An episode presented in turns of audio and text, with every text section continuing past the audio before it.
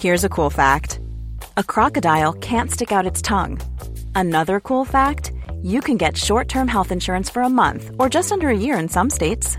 United Healthcare short term insurance plans are designed for people who are between jobs, coming off their parents' plan, or turning a side hustle into a full time gig. Underwritten by Golden Rule Insurance Company, they offer flexible, budget friendly coverage with access to a nationwide network of doctors and hospitals. Get more cool facts about United Healthcare short term plans at uhone.com. CAPTCHA is those squiggly characters that you have to type all over the internet whenever you're getting an email account, for example, or getting a Facebook account or buying tickets for a concert. You have to type these squiggly, distorted characters. And the reason for them is to make sure that you, the entity filling out the web form, are actually a human and not a computer program that was written to submit the form millions of times. And the reason it works is because humans can read these distorted characters, but computers cannot yet do it. So, for example, in the case of Facebook, the reason you have to type these squiggly characters is to prevent a computer program from obtaining a million Facebook accounts, which then later can be used to spam people, for example. Have you got any idea as to how many people are using this system? Or put another way, how many individuals are relentlessly typing in and they're mistyping in, in my case, these characters all over the world every day? Yeah, so I don't know the exact number, but I know this about 200 million times a day somebody does it. Uh, now, there are many people that do it multiple times. The total number of CAPTCHAs that are solved every day by people around the world is about 200 million. Very big numbers. And so it must have occurred to you that this is a lot of human brain power which is being expended on what was otherwise a completely pointless task, other than just to fulfill a security obligation. Yeah, this is this is what gave birth to my next project after I, I helped uh, create CAPTCHAs. A few years later, when I discovered this 200 million number, I decided that there was a lot of time that was being spent typing these captchas. If, if you if you do a simple calculation, it's 200 million times. Each time it takes about 10 seconds. And if we multiply 200 million by 10 seconds, you get that humanity as a whole is wasting about 500,000 hours every day typing these annoying captchas. So I started thinking if there's any way in which we can we could make use of this human effort. The thing is, during those 10 seconds while you're typing a captcha, your brain is doing something amazing. Your brain is doing something that computers cannot yet do. So could we get it to do something useful? And the answer is yes, and this is what we're doing now.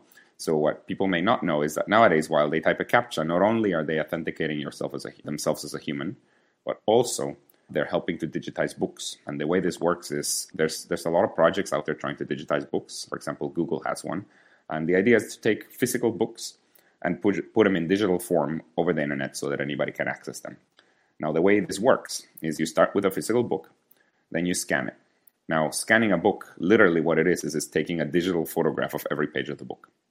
The next step in the process is that the computer needs to be able to decipher all of the words in these pictures. But the problem is that for older books, the, the pictures are a little blurry, or mainly because the, the, the ink is blurry or the book has turned yellow, and so the computer cannot recognize many of the words. So what we're doing now is we're taking all of the words that the computer cannot recognize in this book digitization process and we're getting people to read them for us while they type a captcha on the internet. So next time you type a captcha on the internet, those letters, those squiggly letters that you have to type, are basically they're parts of words that are coming out of books that the computer could not recognize uh, and that are that, that it's trying to digitize. What's your sort of quality control mechanism? Because I could go on there and I could make a mistake and type in the wrong letters. You're going to log that as my interpretation of those letters. Do you do it lots of times with lots of people and take the most common consensus, like and ask the audience on who wants to be a millionaire, for example? Yeah, so we do a lot of different quality control mechanisms. The two big ones are the following. The first one is that we actually nowadays give you two words instead of just one. And the thing is, for one of the words, that's a word that has already been digitized, and so we know what it is. So that word is the one we use to determine whether you're a human or not. The other word is a brand new word out of a book that we don't know, that the system does not know what it is. Now, we don't tell you which word is which. We just say, please type both. And if you type the correct word for the one for which the system already knew the answer, we assume that you're a human and that you're also playing somewhat honestly. And then we get some confidence that you typed the other word correctly. So that's one mechanism. The other mechanism is that we get multiple people uh, to type the same new word. And if they all agree on what the new word is, then we get with overwhelmingly high confidence that, that the new word is, is done correctly. If you've got 200 million of these things happening every day, How long does it take to do a single book using your technique then? I don't know for a single book. It, it, part of the problem is that it's there are many books being done at a time. Uh, the the number is that it's about two million books per year that are being done.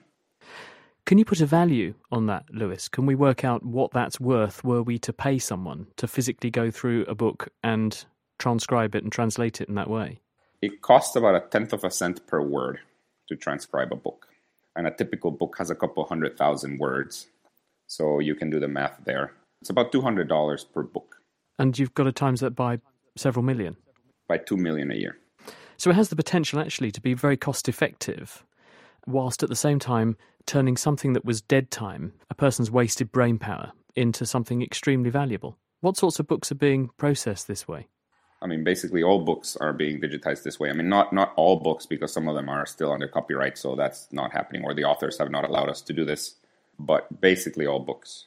What's the process then? Do you select what topics you want to explore, or what books, or do people now submit books for you to consider, and you then put them through your system?